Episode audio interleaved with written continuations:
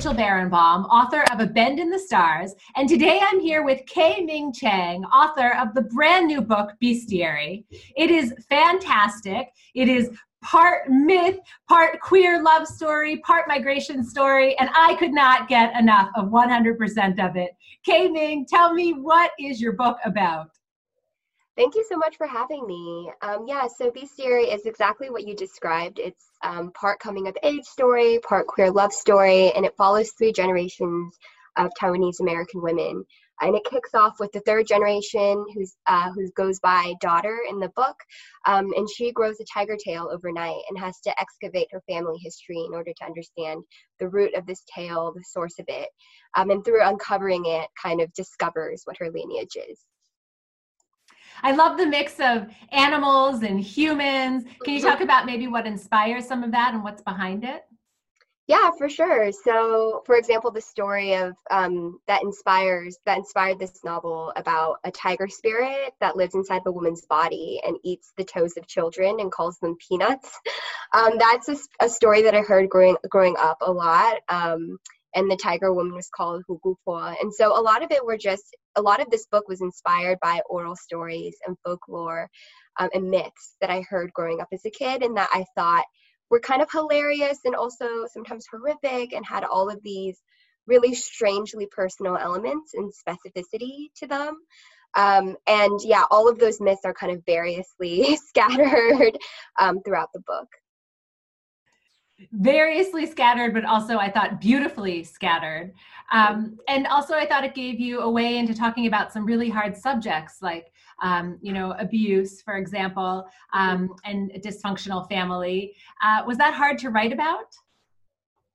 Yeah, definitely. I think it was difficult because I didn't want to write in a way that was just reproducing the trauma and and recreating the wound. I wanted to kind of not just reproduce violence because I think that that can be really traumatizing but to also create transformations on the page and to have you know language that is playful um, and yeah I feel like this this process of alchemy and transformation so that it wasn't just um, yeah making making violence kind of a spectacle um, is not something i was really interested in and i think that was really um, what i was trying to avoid when i was writing as well. So um, yeah, it was definitely a process of of figure out yeah how to do that um, and how to use imagination in a very regenerative and healing way as well.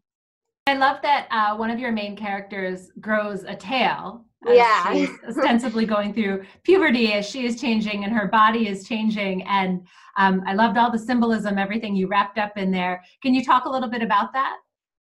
Yeah, so the tail, it was, I don't know, it has a life of its own, I think. It kind of, it really got away from me, which was really fun. Um, but the tail originally was just going to be a really brief incident in the book, and then it kind of disappeared. And it was actually my editor who was like, This tail is so, I feel like it needs to be coaxed out even more. Like, you just need to unleash this tail.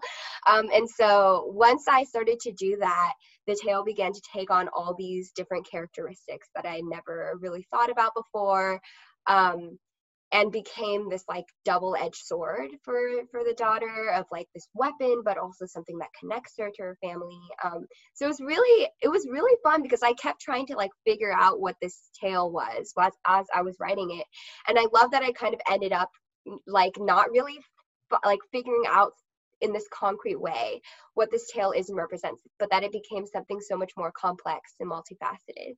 Yeah what a fantastic editor you have that she wrote yeah. You know, I think you're very sure. lucky, and I I loved it. So. Um, so you mentioned language. I want to talk a little bit about the language. I've heard and read uh, reviews where people call bestiary experimental. No, no. What what do you think about that label? Yeah, I, I think it's really. I mean, I'm honored that people find it really experimental. I feel like I'm I'm very very bad at writing plots. Um, uh, and writing all these kind of like elements, you know, rising action and climax and falling action. And so I always really admire um, novelists who can who can do that so beautifully and so technically.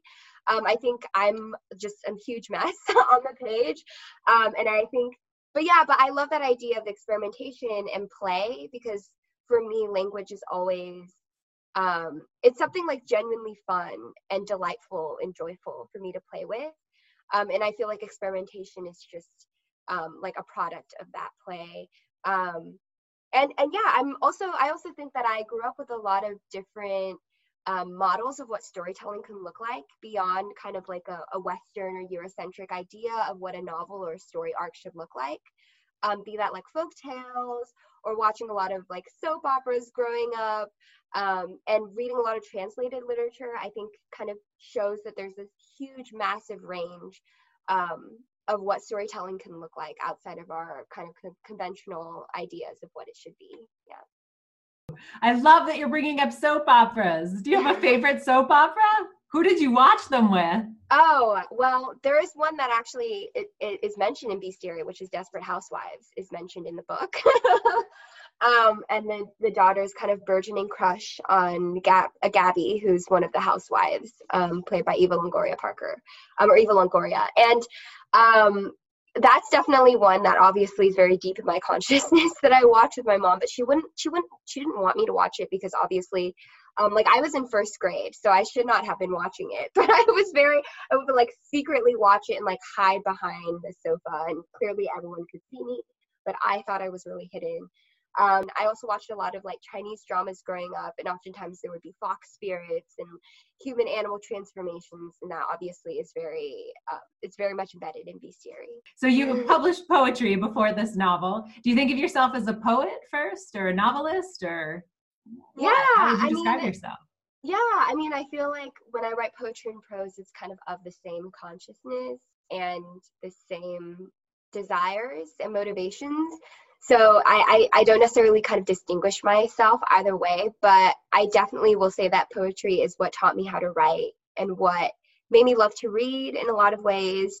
Um, it was like my path into language and i think i lead with language no matter what i do and so yeah i definitely think poetry is my first original love my true love my soulmate for sure. Congratulations on being named one of the nba's five under 35 that oh, must have been an you. amazing was it a phone call an email? How'd you feel? Yeah. what happened well, it was a phone call um, from Lisa Lucas of the National Book Foundation. And when I heard, well, first I got a voicemail because I didn't pick up. I was working. Um, and I saw the voicemail. I was like, oh, it's a crank call. You know, I, I get those all the time. It's a spam call. Um, and I was like, I'll listen. I was about to delete the voicemail and never call back because I'm so used to doing that. And then I, I was like, I'll listen to it. Um, sometimes I, I guess I enjoy hearing these crank calls. Um, and then it was like, oh, this is Lisa Lucas. Please call me back. And I, I flipped out. I was like, this is unreal. Um, and I did end up talking to her on the phone. Um, I almost said, oh, I thought you were a spam caller. And I'm glad I didn't say that. um, and yeah, I was just, I, I was in disbelief. I think it was just so shocking to me. Um, and it still feels that way. But one thing that's really beautiful is that it was Justin Torres who um, nominated me for this honor. And um, I read his book when I was like 13 years old, like eighth or ninth grade, um, and it, it, completely changed me. Um, I, there are still sentences from that book that I remember to this day and can recite to people. So it just felt so full circle. And I, that younger self, like I wish I could have told her. I think it would have. Um, yeah, I just thought it was so poetic. Poetic. okay, K-Ming, tell me about your chicken hobby. This is kind of relevant to the book because I feel like there are a lot of like mentions of chickens in the book. There's the chicken farm in Arkansas. Um, there's like eating the chicken neck. Um, and I, I used to raise chickens with my mom. We had quite quite a flock. Um, so that all of those sections are are chicken autobiograph- autobiographical chicken parts. um, my my weird um, fascination and also like ability to spew facts about chickens um, and raising them. Uh, so it was, I mean, it was also very sad because I wrote a lot about like the slaughter of these chickens, um, which is something I that is has a very deep impression on me as a kid. But um, yeah, I guess that I want to be kind of an am- amateur chicken farmer, and I really hope that one day when I have a little like piece of land of my own, that I'll have you know infinite number of chickens. Only a hobby. Chicken. I have to say that I'm so impressed because while we're having fun and we're laughing, there are really very, very serious parts to your book that are very impressive. And I think that the animals and the the levity even of this conversation reflects that you have found a way into these serious subjects. So mm-hmm. Congratulations. And is that something that you, you know, did you do that on purpose? I mean, did you choose animals because it was easier to talk about these hard subjects? Oh, that's a really interesting question. Well, I think well, thank you for saying that, first of all, because that's one thing that I was very nervous about was that people would be like, oh, it's kind of relentlessly violent. I can't read this. Um, and I didn't want to have, like, I didn't want that aversion to, um, to happen in the reading experience. That means a lot to me.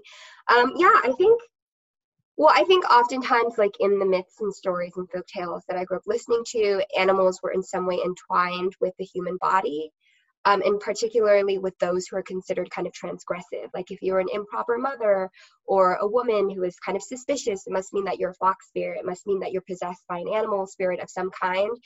And I was just really interested in how those are kind of entwined together and the ways that like marginalized people were considered um, or in story were written as um, like cross species in some way um, or like as monstrous monstrous bodies um, and yeah so that was my entry point was through harnessing that and kind of reclaiming it and, and um, seeing it as the source of power rather than as something that is um, yeah that is a reason to kind of like reject them um, so yeah definitely i think fantasy is my way into any story Katie Ming, your book is absolutely beautiful. Thank you so much for taking time and for being with me here today. May you sell many, many copies.